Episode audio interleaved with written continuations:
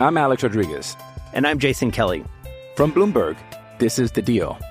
Each week, you'll hear us in conversation with business icons. This show will explore deal making across sports, media, and entertainment. That is a harsh lesson in business. Sports is not And, uh, as simple you know, I- as bringing a bunch of big names together. I didn't want to do another stomp you out speech. It opened up so many more doors. The show is called The, The Deal. Listen to The Deal. Listen to The Deal on Spotify.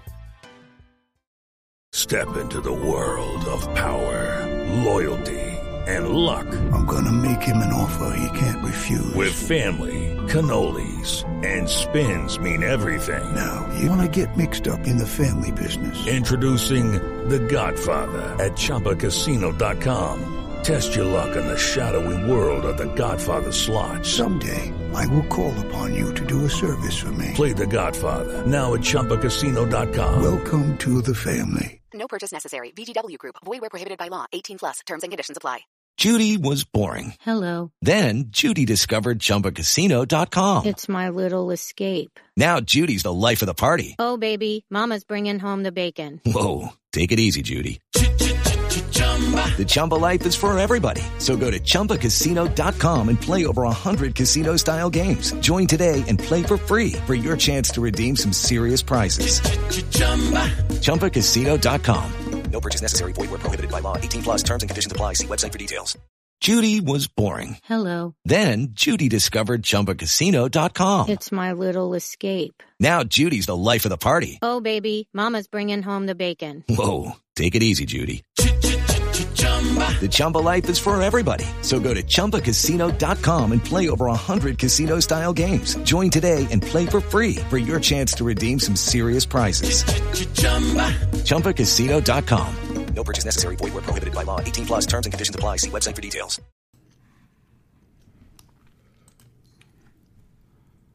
The presenting sponsor of today's podcast is Fifth Element CBD. Fifth Element is ultra high milligram CBD focused on relief and recovery after a workout. They are specially designed for people with an active lifestyle, from weekend warriors to professional athletes to bucket list gym enthusiasts. Fifth Element, aka 5E, is full spectrum high milligram hemp to help you whenever, wherever you need it, whether it's after the gym or after work. Get yours today to feel better tomorrow by visiting 5ehemp.com and use the promo code MONSTER for 50% off. Yes, you heard that right 50% off. Half off. That's 5ehemp.com and use the code MONSTER. Go to 5ehemp and get 50% off. That's the number 5, the letter E, hemp.com.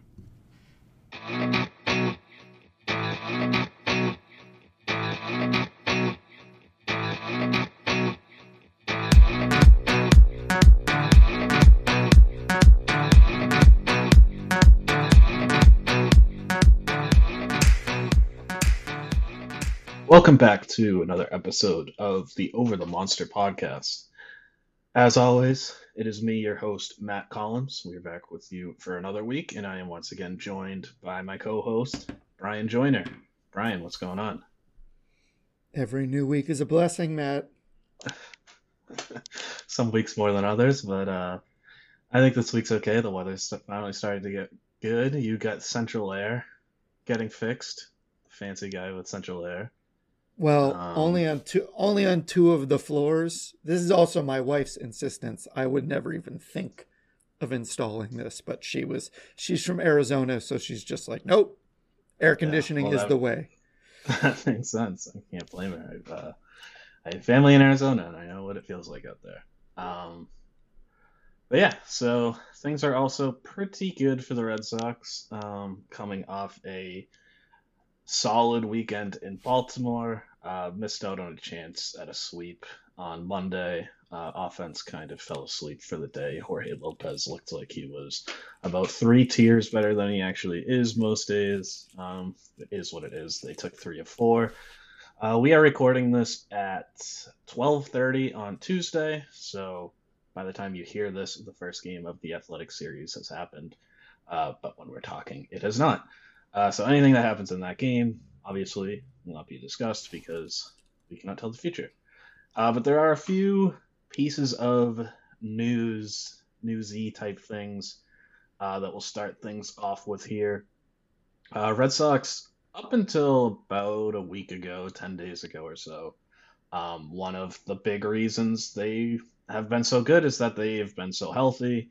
Um, they hadn't really put anybody on the injured list uh, to that point in the season, which is pretty wild considering coming into the season. I think the biggest concern for people that were less optimistic about the team was the injuries. Um, pitching has still stayed healthy, knock on wood, but they have gotten a couple of injuries to the position player side of things over the last week or so. Uh, first guy to go down was Kike Hernandez. Uh, Kike Hernandez strained his hamstring. It's kind of a weird play, sliding into second. Stayed in the game after a double, then went over to third, and then got taken out. Um, but doesn't seem like it's anything too too major. But he is on the injured list, and uh, I mean, obviously he he hadn't been playing great. He wasn't terrible. He was more just okay to kind of mediocre. Uh, but he was playing pretty much every day. He was hitting at the top of the lineup. He was pretty much a league average hitter.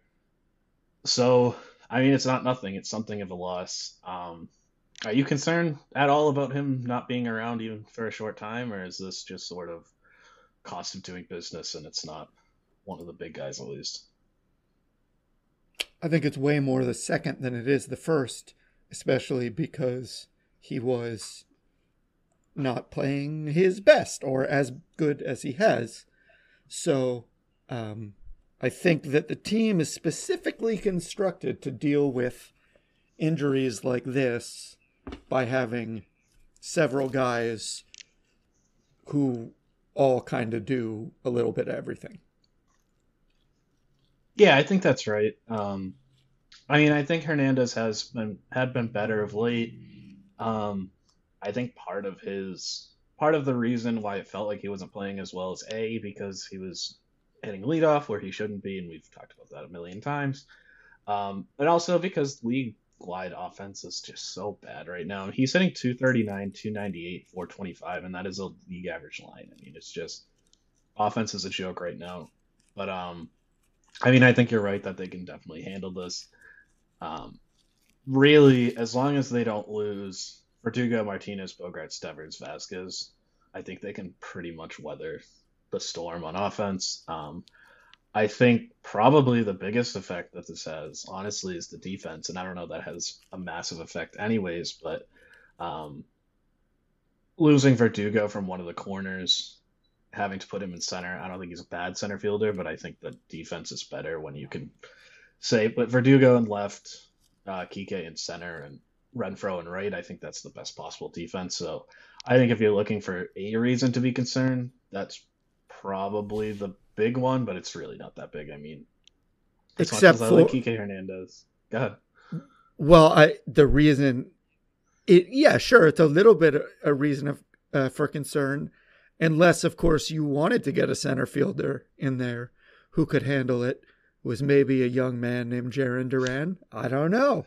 I don't know. It could be an opportunity. It probably won't be. But I don't. Um, I definitely agree with your take. I'm just being silly. I don't. I mean, I think it's valid to bring up. I mean, an outfielder gets hurt. Jarren Duran is the guy to come up, um, come up in conversation. I mean, I don't think that it really makes a ton of sense here, just because, like I said, it doesn't seem like this is a long term thing. This kind of seems like he's going to be out for two weeks, and then things will be back to normal in the outfield. So I don't know that I would yeah. want to call up Duran just for that kind of situation. Um, yeah, I'm just being cheeky. Yeah, well, that's what you do.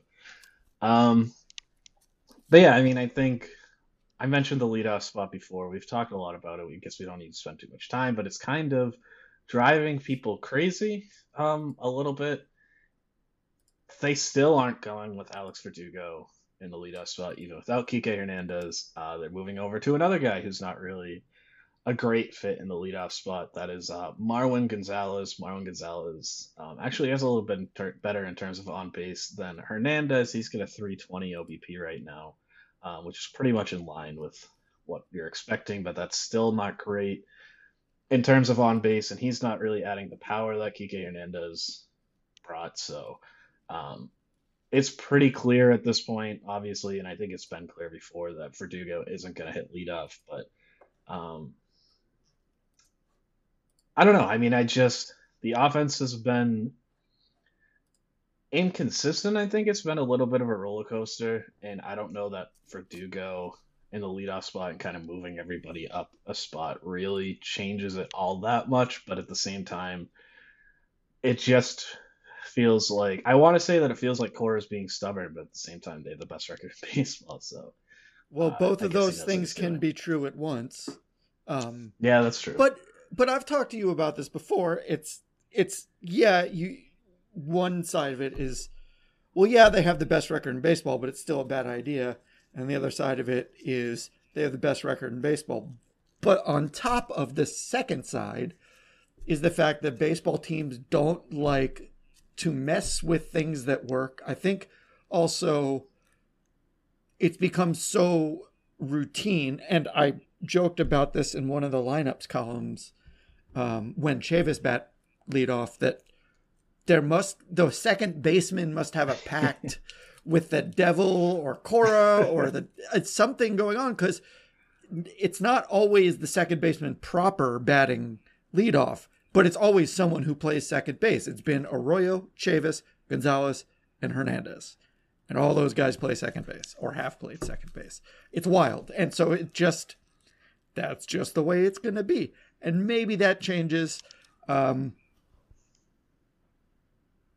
but I wouldn't count on it unless not to harp on Duran again, but if in the and this could happen at any time, this could happen in August, you know, um, if the subsequent to him being called up, um, and him producing down low, and all those options being really bad, I could see them swapping. But then you have Verdugo and Duran back to back, which they might not want. They they like to uh, sometimes they like to stagger the righty lefties. So I just think that they have a pact with the devil and Cora, the three of them. and that's this is part of the price they have to pay to have the record they have. I mean, I feel like as far as like deals with the devil and selling your soul goes, um, you could do a lot worse than having to bat veterans uh, in the leadoff spot. Yeah, they look they like really look down the list and like, oh, that one's actually a pretty good value. yeah, that's that's not too bad for a soul. Um, the Chavis one was pretty wild. That one was that one I kind of felt like it was Cora like fucking with everybody. Like, yeah, we're gonna put this guy that um, was terrible last year and hasn't been up at all this year in the leadoff spot. Um, and then he hit a home run. So um, maybe they do have a deal with the double. Um, Well- but I think you're right. You you Wait. say you say fucking with everyone, but at the same time, it could be specifically because he was so bad last year. This is one of those things where it's like, no, no, no, you're not going to sit around and watch the team hit. You are going up there to hit, um, trying to maybe trying to get him some confidence because also they've seemed to have punted on the first hitter anyway, uh, sort of in general. So he's just like, no, no, no, Just do it. just go Um, out there and hit. You're batting first. Don't think about it. I think you're right. I mean, that's a good point. I hadn't really thought about that. That that does make some sense. Um, but I think you're right, just generally about where I don't think we're going to see a change here, and I really don't think it has anything to do with whoever's batting leadoff. It just feels like he wants Verdugo, Martinez, Bogaerts, Devers, three, four, five, and Vazquez six most days. Um, it just seems like that's how they want it, and they're not going to change it. The only way I can really see things changing is the Duran scenario you mentioned, but I think that would take some time. I think he'd have to produce out of the bottom third of the li- lineup for a little while before he got that kind of promotion. Um, or I think if they go like two weeks and they lose, say, 11 of 13 or something like that, like they really start to tank, the offense is terrible, they need some sort of shakeup. I think that's when you could maybe see a change where Verdugo hits leadoff. Um, but I could don't- even see them jumping Vazquez. I, I mean, I think Yeah, I could see they'd more inclined to jump Vazquez to first and keep Verdugo at second. I can see Vazquez. I guess I'm hung up on Verdugo because to me he makes the most sense. Um, but yeah, Vazquez makes sense. I mean, he's an incredible contact hitter, um, just like Verdugo is. I mean, I think really the Red Sox, Verdugo, Vazquez, and Bogaerts, I think would all be phenomenal leadoff hitters. Um, Bogaerts is probably a little bit better in the middle of the lineup because he's got more power than those guys. But um, I mean, we say this, or at least I say this every time lineup comes up. It's fun to talk about. I think. I think it's fun to kind of put on the manager hat and figure things out.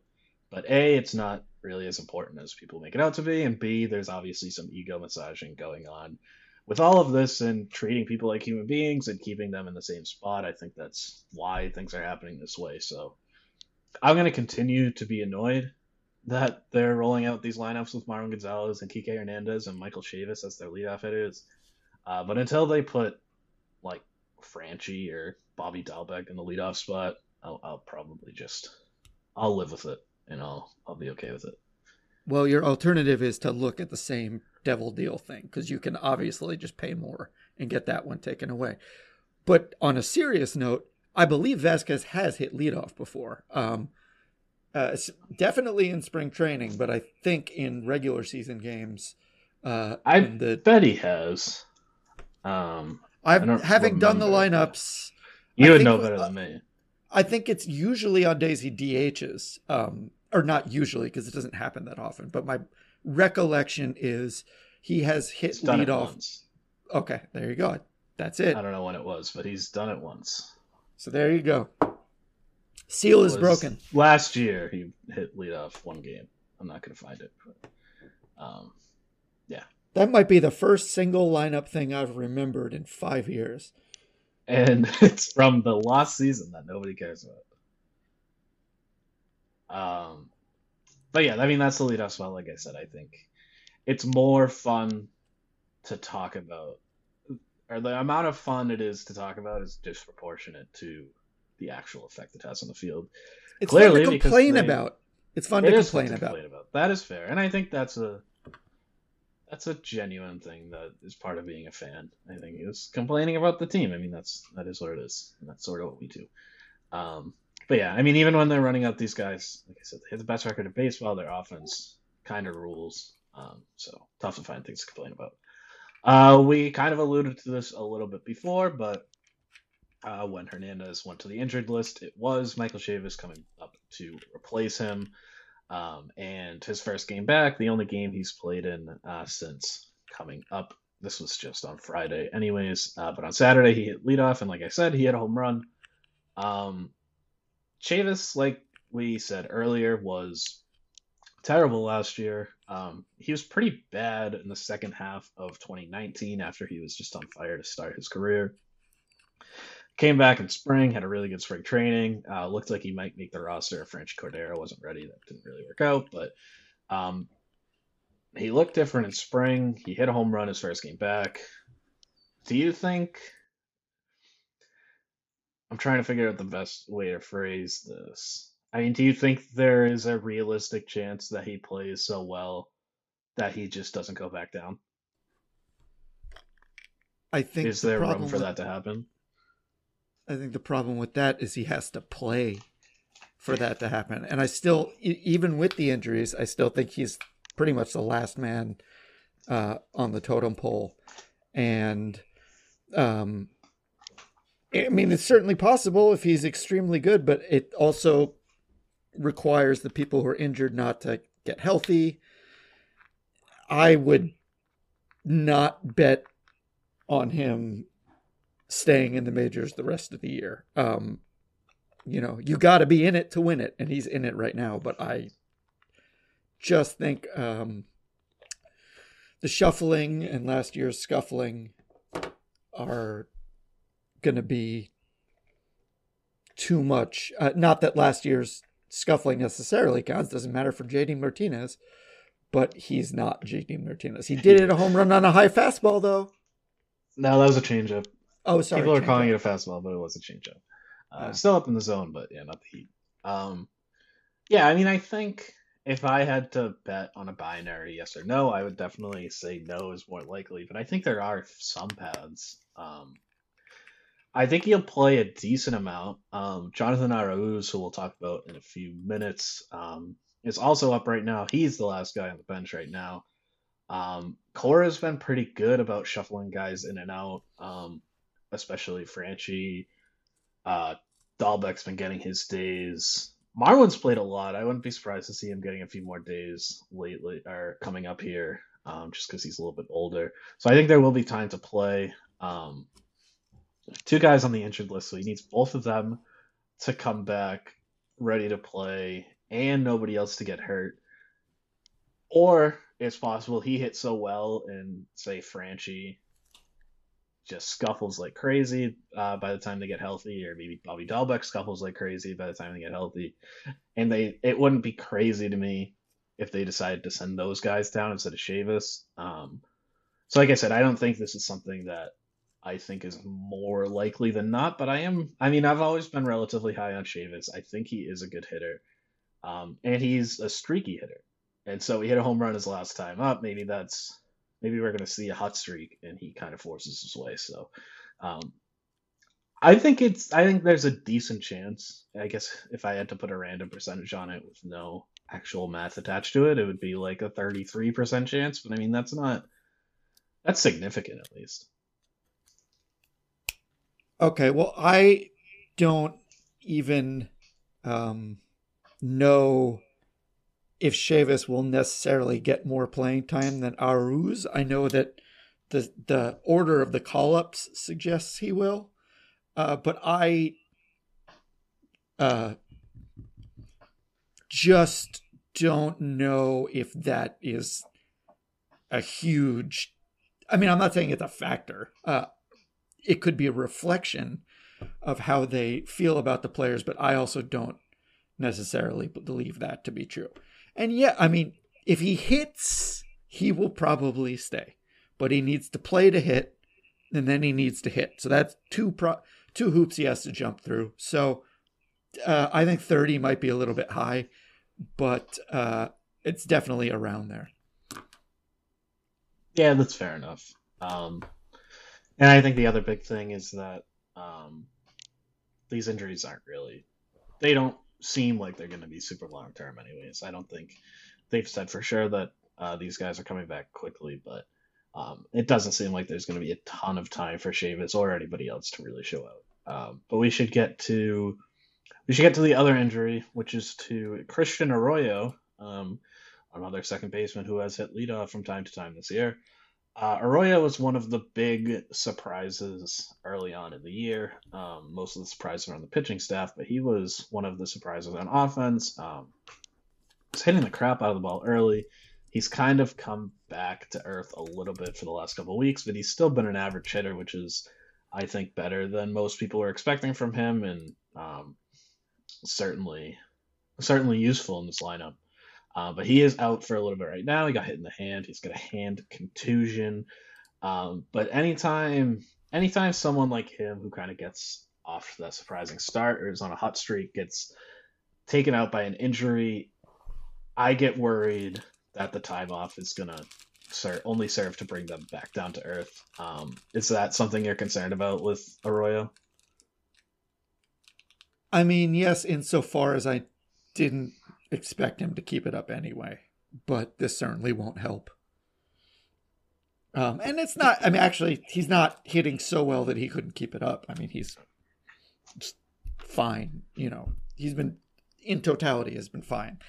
Uh, but yeah, this could, I mean, it's not going to help.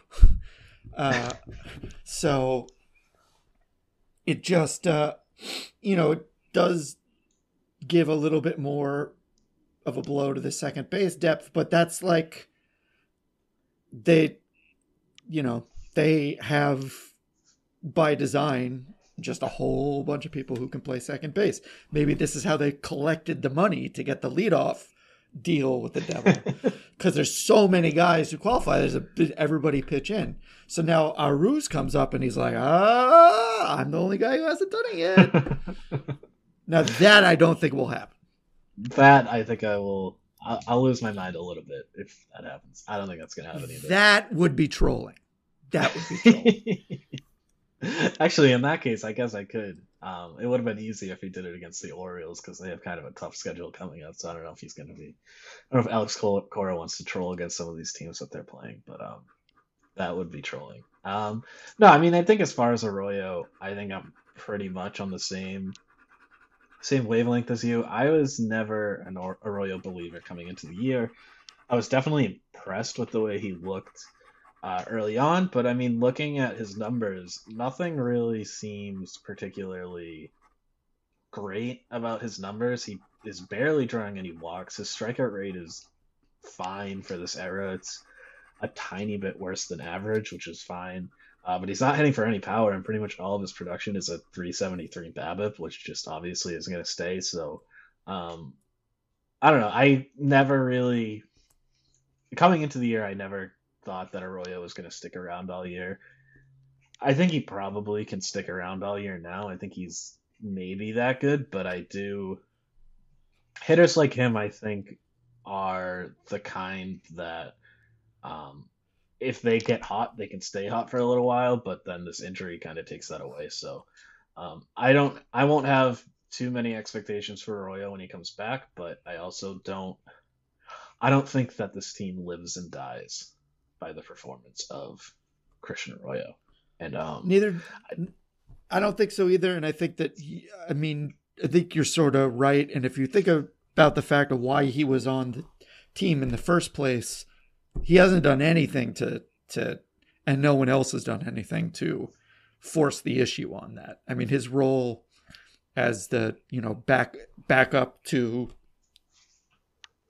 I mean, it's it's weird to call him a backup when everyone is uh, shuffling around so much, but to the Marwin, um, Kike uh, tandem over there, uh, yeah, I mean that's basically. It's more of a rotation, you know. Yeah, a, he had the least else. amount of playing time, I think, in that rotation. But yeah, I mean, I think that's right. Um, and I mean, like you mentioned, they have so many second base options. I mean, they have um, Gonzalez, they have Kike when he's healthy, they have Arroyo when he's healthy. Right now, they have Chavis and Arauz. They have um, your boy Jeter Downs in the minors, who should be ready um, hopefully around midseason. Um, I mean, they have all these guys. They have Danny Santana, who's probably going to be up at some point. So um, I think even without Arroyo, I'm pretty much just confident with their second base situation. I'm confident insofar as I don't think I think that they can get Arroyo level production when Arroyo's not on the roster.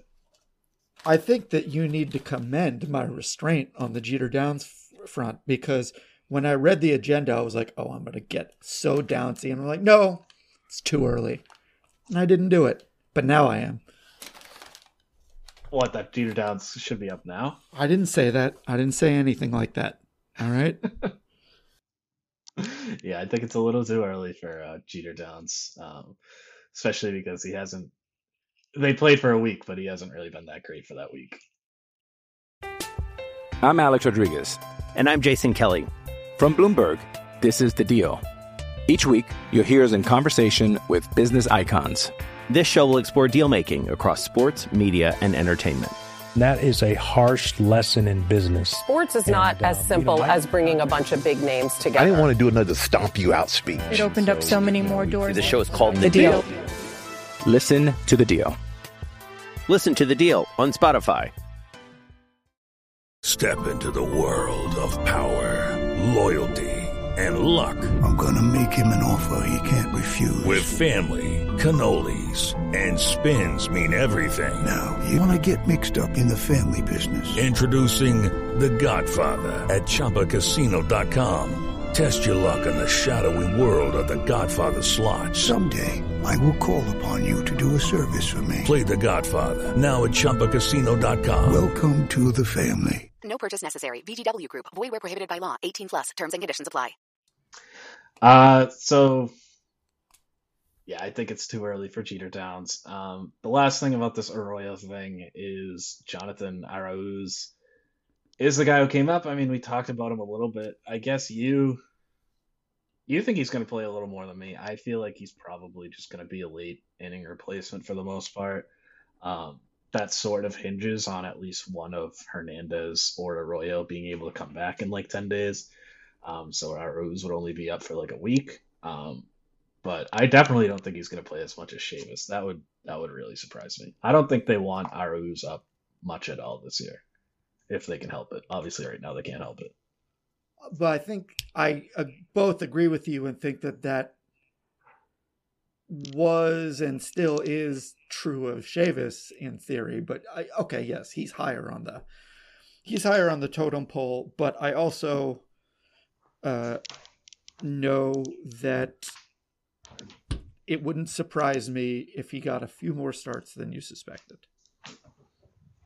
Well, that would surprise me because I've never been wrong. Um, but yeah, so those are those are the two injuries that the Red Sox are dealing with right now and sort of the state of the lineup. I did want to talk about a few things on the pitching side. Um, I mean, the Red Sox pitching has been just so much better than I expected. Um, definitely healthier, but also just the performance. And I think Nick Pivetta is the guy at the top of the list. I mean, Nick Pivetta has made seven starts. He isn't going particularly deep. He's averaging about five and a third ish per start. But that's fine if he's pitching like he is, and he's got a 3.19 ERA. Um, but there are some underlying issues with that number. Um, I'm not sure the competition he's played has been phenomenal. Um, but also, I mean, that feels like picking nits, the guy who has a good ERA and he came in with terrible expectations. So if you I mean, has your opinion changed at all significantly uh, since the start of the year with him? Well, those are two totally different. Things. Well, that's what I mean. Are the one of those choices? I'm assuming it's changed a little bit at least. Um, Maybe sure, not. sure. Uh, he's better. He's been better, gotten better results in this stretch than I would have suspected he would for any stretch um, in this season. And I'll be fair, during whatever constitutes his Red Sox career. However, as you said, there are some underlying issues with the numbers. The BABIP is very low.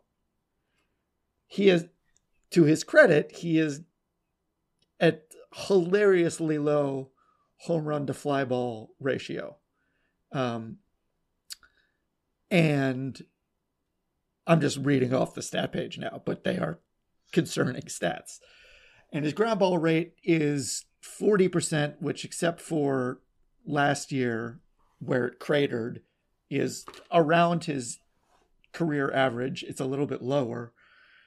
Um, so the fact that his home run to fly ball ratio was 10 to 13 points higher the rest of the time his ground ball rate was around 40 and it's at 5.9 now is a little concerning as are the 5.4 walks per 9 so i don't suspect that this magical run of results is going to continue much longer. However not gonna question it while it's happening. I mean, I just did, but outside outside of being asked to question it, I'm not gonna question it. I think I'm a little more confident than you, um, and not that he's gonna keep pitching this well, um, because that's he'll he finishes the year with a three one nine, he'll get like a couple down ballot Cy Young votes, and I don't think that's gonna happen. Um, but I mean, I think he can be a little better than average. Um, the walks are definitely concerning. The home run rate is definitely lower than it will be, but home runs were really the big issue for him for his entire career. Um, and I think watching him, I can see how it's happening. Like, it isn't, I'm not seeing a guy who's just leaving a bunch of pitches in the middle of the plate that aren't getting hit. I think his stuff looks really good. I think he's working the edges of the zone better than he ever has. Um, he's not giving up hard contact, at least by batted ball metrics. Um, on Fangraphs, he's only allowing hard hits 28% of the time, which is significantly lower than most of his career. His career average is 35%. Um, so they're not really squaring him up, and I think the big change for him is that he's, and this started last year after he got traded to the Red Sox, he's throwing a ton of sliders, which is not something he's done a lot in the past with the Phillies. That was sort of his clear third pitch. Right now, it's his clear second pitch, and it's been nasty. I mean, it's been probably his best pitch. Um, by Fangraphs met- metrics, it's significantly his best pitch. So I mean, I think there is there's at least a tangible change that you can look at and point to. Um, granted, like I said, and like you pointed out, some of these numbers are just unsustainable. He's not going to give up a six percent home run to fly ball ratio. Do you know? Do you know what Jacob deGrom's is? It's six point five. Yeah, yeah. Well, well, Pivetta said he's as good as Jacob Degrom, so that is a direct quote from Nick Pivetta. Uh, maybe I mean, the sli- the slider point is good, but at the same time, this is what micro, um, like uh, micro uh, bumps are made of is when you introduce something new into the equation. Yeah, absolutely. They, it will things will adjust if the pitch is as good as it it, it like as it's been. Uh, the numbers will not rise as much as perhaps I'm implying they will, and that would be awesome. But I think they're going to rise. Well, I guess I'll I'll frame it in this way and see if you agree with me. So before the season, and I think we talked about this, and I think we're on the same page. I definitely expected him to be a reliever. Um, honestly, by this point in the year, this is around the time when I said I expected Pivetta to be so bad that they're going to put him in the bullpen and put Tanner Houck in the rotation. Um, I've been very wrong about that. I don't think he's. I think he can stick as a starter now. I, again, I don't think the numbers he's putting up right now are indicative of who he is, even with any of these changes. Um, but right now, by ERA minus, he's got a 74 ERA minus, which means he's been 26% better than league average. There's a long way for him to fall and still be a little bit better than average, which is kind of, which is where I guess I think he's going to be. I, I don't know what that is in today's um, offensive environment in terms of just the pure ERA total. I would guess maybe something like a four ERA. Um, and I can totally see that going forward. I think that's a fair expectation for him. I think going forward, I could see him ending up at a four ERA. Uh, I would be surprised if he had a four ERA going forward. But to your point of, um, not look, not all the regression is going to be negative. He probably won't keep walking two more batters. Yeah, that's the other thing per nine than he ever has. Um, so I, regardless of whether we, I, or we, I mean, yeah, I think he's earned the chance, um, just sort of in, uh, baseball, like not monetary, but like currency. He's earned the chance to be just to stick as a starter already. Um, he would have to be just absolutely brutalized for a month, I think, or three weeks, which happens, but I don't want it to. Um, and I think unless that happens, you're right that he's he's a rotation guy, and not only that, he's probably a rotation guy for a few more years. Honestly, yeah, that's the thing with him is that he. I mean, they have a fair through 2024.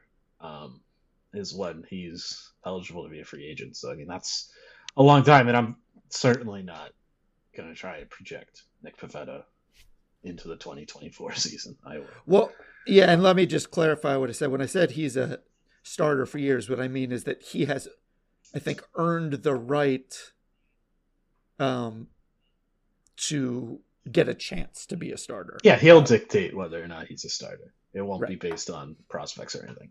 Yeah. No, I get what you're saying. Um, yeah, so I mean, I think I think he's interesting, and I think he's probably.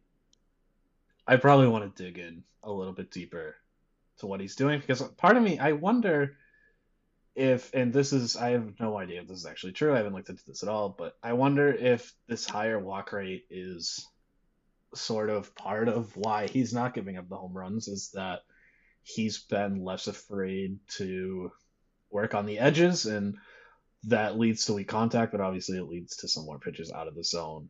Um, so I don't know if he's actually doing that. What's going on with the walk rate? But um, yeah, he's But- been. he's but a walk one of the rate- big surprises. A walk rate that high will come back to bite you Oh, eventually. absolutely. It cannot stay this high. I mean, it's at 5.4 per nine right now. That just it can't it can't stay that high. That's that's for sure. Um so on the other end of the pitching spectrum, not in the rotation but in the bullpen, uh guy who has been getting a lot of criticism lately, including from me, uh that would be Austin Brice. He has just been horrendous in the Red Sox bullpen this year. Um, he's got an 8.38 ERA in 10 appearances. Um, he's wa- he's struck out seven guys, walked six and nine and two thirds. He's hit four more. Um, just pretty outrageous. He's hit four guys in nine and two thirds innings. Um, he's been the mop up guy, and he hasn't even been able to handle that role. Um, really, his only job is to make sure that the better relievers don't have to get up and warm up in a blowout, and he has not done it. Um, I think it's time for Austin Brice to uh, get taken off the roster. Yeah, I mean he doesn't. He's not good at baseball, which, uh, at the moment for the Red Sox, which is a problem for the baseball team. So I agree with you. Yeah, I mean, it just seems like you can put somebody else in that role. You can put Salamora in that role. You could put Phillips Valdez in that role. I mean, you hate they apparently don't like using Phillips Valdez at all, so at least he's in blowouts. Um, they got guys in call up. They got Eduard Bazardo, probably makes the most sense. They can um, bring up another position player or wait until one of the position players gets healthy to bring up. Um, and I think the big thing is they're going to have to open up a 40 minute spot anyways when Danny Santana is ready to come up. So it just makes all the sense in the world.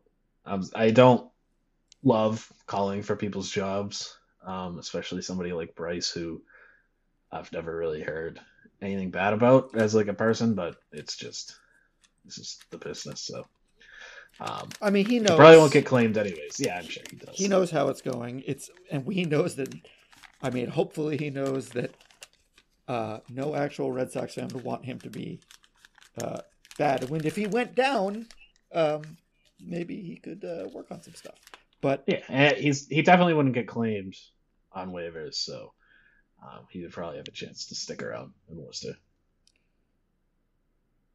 Um, and speaking of Worcester, just the last thing on the pitching staff, which by the way was oh, I, did you just do the goddamn woo thing? Um, couldn't have been me. That almost slipped by me. Uh, they played their first game in Worcester uh, this afternoon, actually yesterday afternoon when you're listening to this. Um, anyway, speaking of Worcester, couple of injuries in the Worcester rotation, a couple of big injuries, um, not in terms of it being major, but in terms of it having an effect on the Red Sox. Uh, both Tanner Houck and Connor Seabold are shut down right now.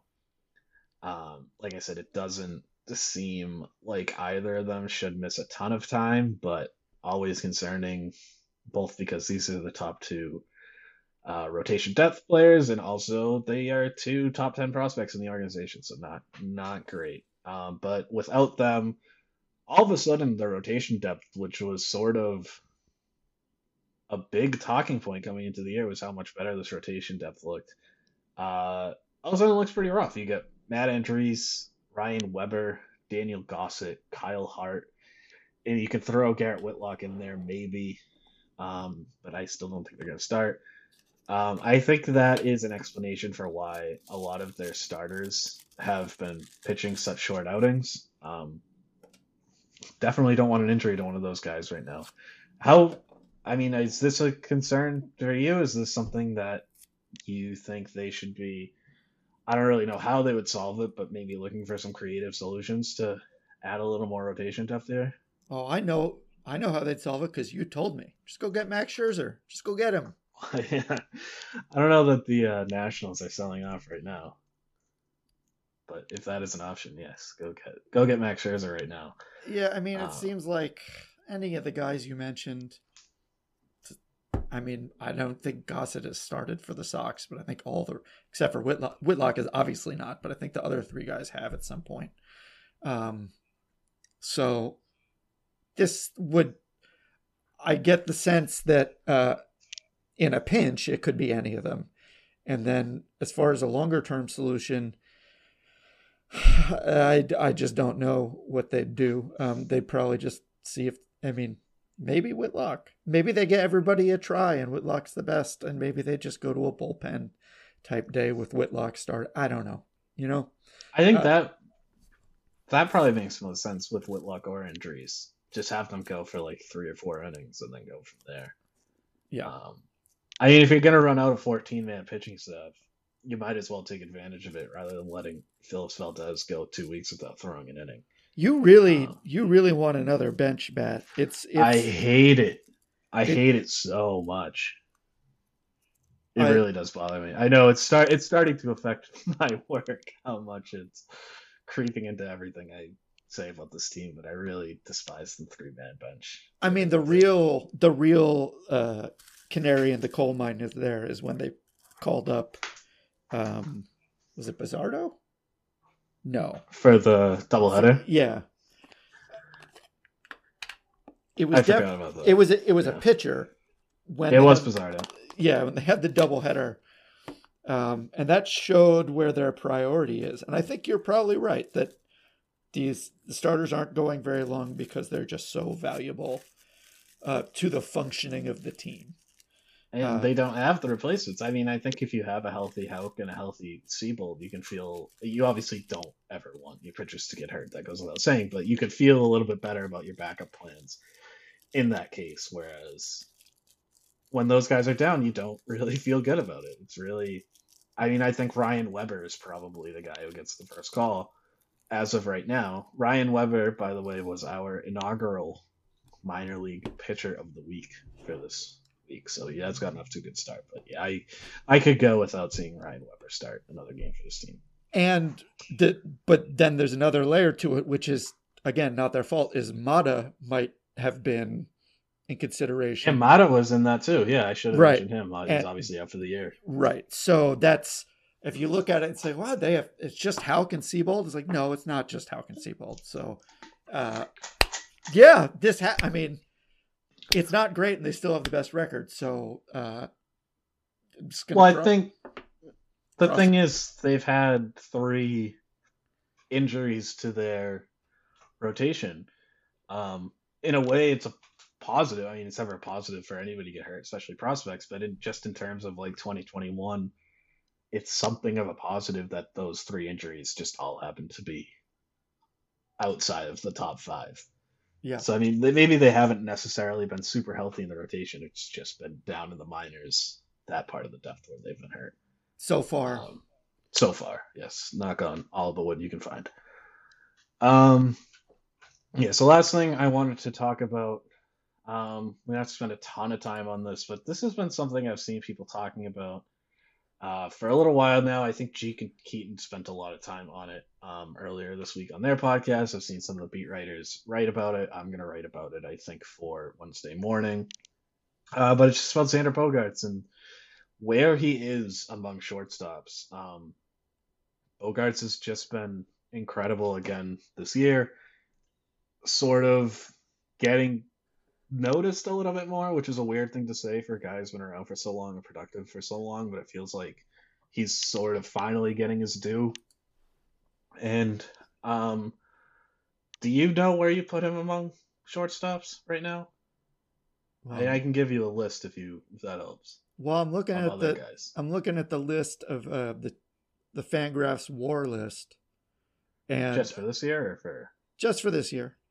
And uh, what you notice is that uh, there are no shortstops in the top four, and Xander Bogaerts is five. So that's good, I think, and that's all of baseball. Um, so that's a good thing.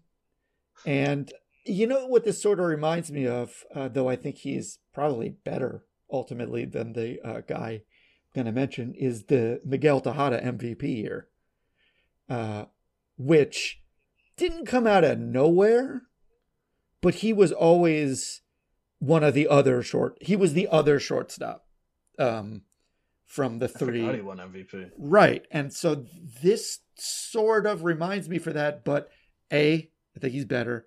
And B, he's on a team that gets way more attention.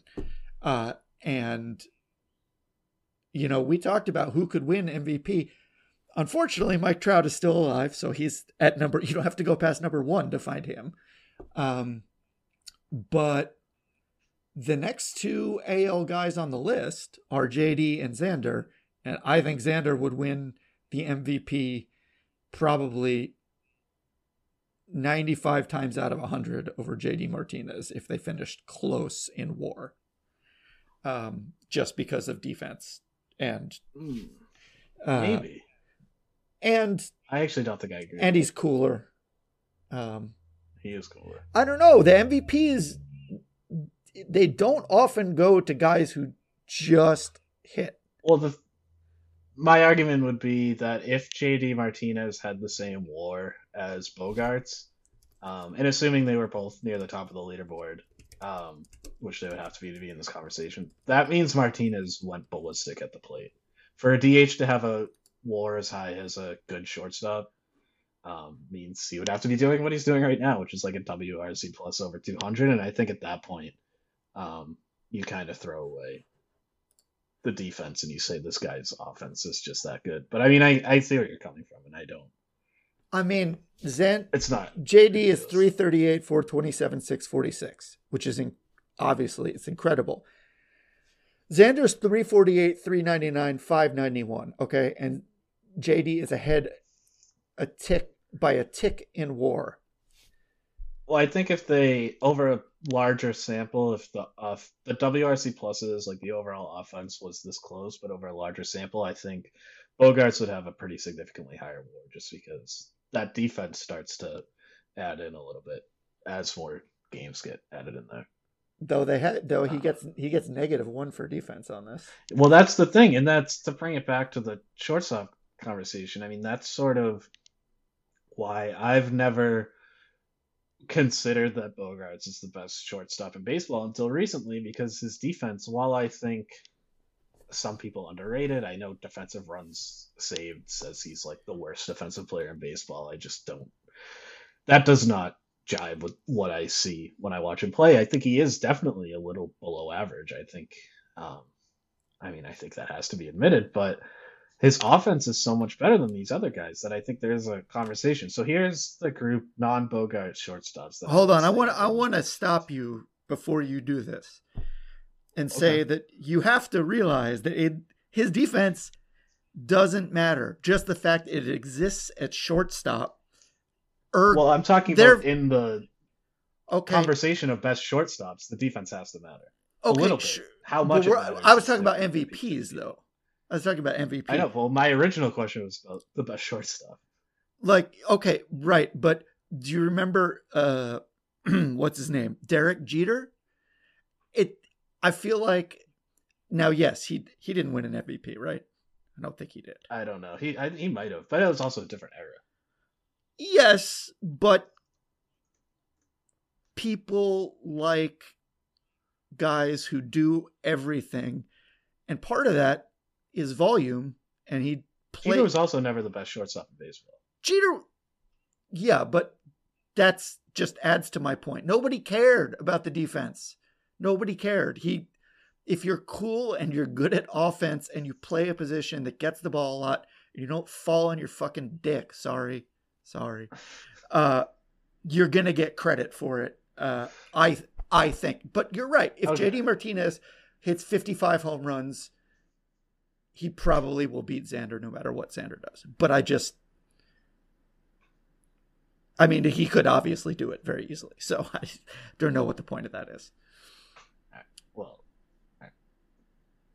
to your point about being cool and back to the best shortstop, Hmm. um, I think Fernando Tatis is obviously at the top of the cool list. Um, I think I struggle with this because he hasn't played a ton, but I think I think Tatis is the best shortstop in baseball right now. Sure. I mean, yeah, I mean, he's definitely the coolest.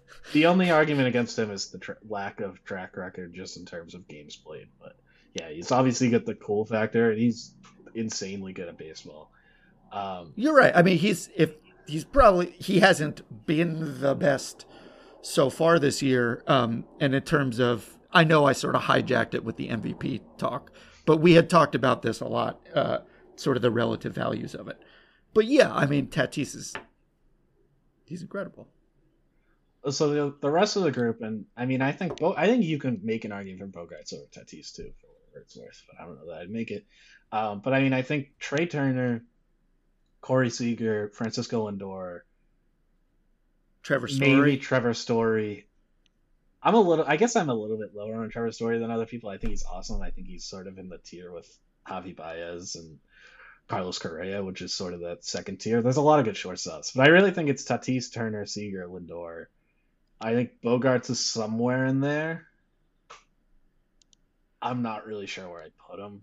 Um, I think if I had to pick, I might put him third after Trey Turner. Trey Turner's incredible, man. Trey Turner is really good. I mean, Seager's really good. Lindor, even though he hasn't played well this year, I still think is awesome. Um, so I think that's a clear top five. I don't. I like I said, I think I would if I had to choose right now.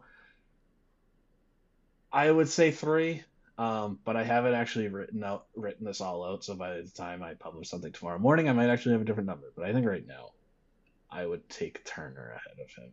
By the way, that's it. Story's problem uh, is that he doesn't play for a major league team. It's like the Nolan Arenado thing, where he just sort of shows up and on the Cardinals like this guy's amazing, and you've seen him play, but it like it wasn't real. It didn't doesn't matter. Um, so let's get Story somewhere where it matters and see how it goes from there. Uh, well, maybe. I'm afraid that would be the Yankees, and I don't really want that to happen. Yeah, I mean um, that would be bad, and seems yeah. so. It's, like, it's it. You could see it happening, just like yeah, monkey, monkey's paw. Um, all right, let's do let's do some listener questions, and then uh, then we'll get out of here. And we have one to start about uh, Xander. Uh, Gordon Constock asked, "What would it take for Xander to rip up his contract and stay? Uh, does three hundred million over ten years do it?" Um, I would think so. I mean, if Bogaerts they get a ten-year contract, if they get it, if he gets a ten-year contract from this GM group, he is going to have consulted the devil list himself. I don't think. I mean, he's not getting a ten-year deal just because of his age, and he's not going to stay at shortstop. But I think he's going to get a big deal. I don't think they're going to not. I think this is not to go down the Mookie Betts road. Um, we're already down the road. Down the Mookie Betts road. Um, I think this is a different situation, and while I will go to my grave uh, saying that the idea that Betts didn't want to stay in Boston was way overblown and just patently false. And um, I do think that he had more of an eye on getting the most money, whereas I think Bogaerts is more inclined to stay in Boston. Obviously, he's not going to take an insult of an offer, but I do think it is a little bit of a different situation uh, with Bogaerts. And Bogaerts just isn't as good. I mean, Bogaerts is awesome, but he's not as good as Mookie Betts. Well, uh, hopefully they don't present him with an insulting offer to just start yeah, well, off on the wrong. That's foot. part of the problem too. I mean, that's and that's that wasn't just Mookie. That was also the Jon Lester. I hope. Right. Hopefully they've learned to come out of the gate with at least something of a competitive offer. But I will say this, um, as my feelings on the Mookie trade in a vacuum are known. I definitely think I mean, I think it went way over, way worse than they expected. And that is the John Henry thing, as we know. However, I think potentially part of their thinking when they were doing it was we can't give three guys these long term contracts. And that we're going to go with the other two. So I think the thinking behind it the whole time has been the priority is Xander and Devers. So I wouldn't. It would, independent of how the Mookie thing went over, it would have surprised me. It would surprise me if they don't aggressively try to retain Bogaerts and especially after it went over the way it did, in the sense that it still hasn't gone over, um, I fully expect Xander to be around. And Xander's just like, he's just, he's the greatest. I mean, he's Yeah, all I hear from people who are around him are like, he is the best. Dude. Everybody loves Xander Bogaerts. Yeah. Um, I don't think there's any way. And I guess to answer the original question, what would it take? I don't really have an exact number, but I I think 310, um, 300 over 10 is high. It's not going to get that high. I would guess if they do it like right now, so starting next year would would be his age 29 season. I could see like a seven year deal or something like that. Um, around the same, around like the 30 million mark, maybe a little bit less, but um, I think that's probably the range we're looking at. Not quite, um, not quite like Manny Machado ish levels. Uh, just Not one, that he doesn't deserve it. I just don't think it's going to go that. just one last note. Shout out to my fellow island person, uh, a, Aruban native. We got to stick together. Send me some checks. Yeah. Okay. Um. Oh, this is an interesting one that I didn't really have a great answer to. Um, Boston commenter at says, uh, "Name and discuss a potential trade between the Yankees and Red Sox that would immediately prove to have a positive impact on both big league clubs."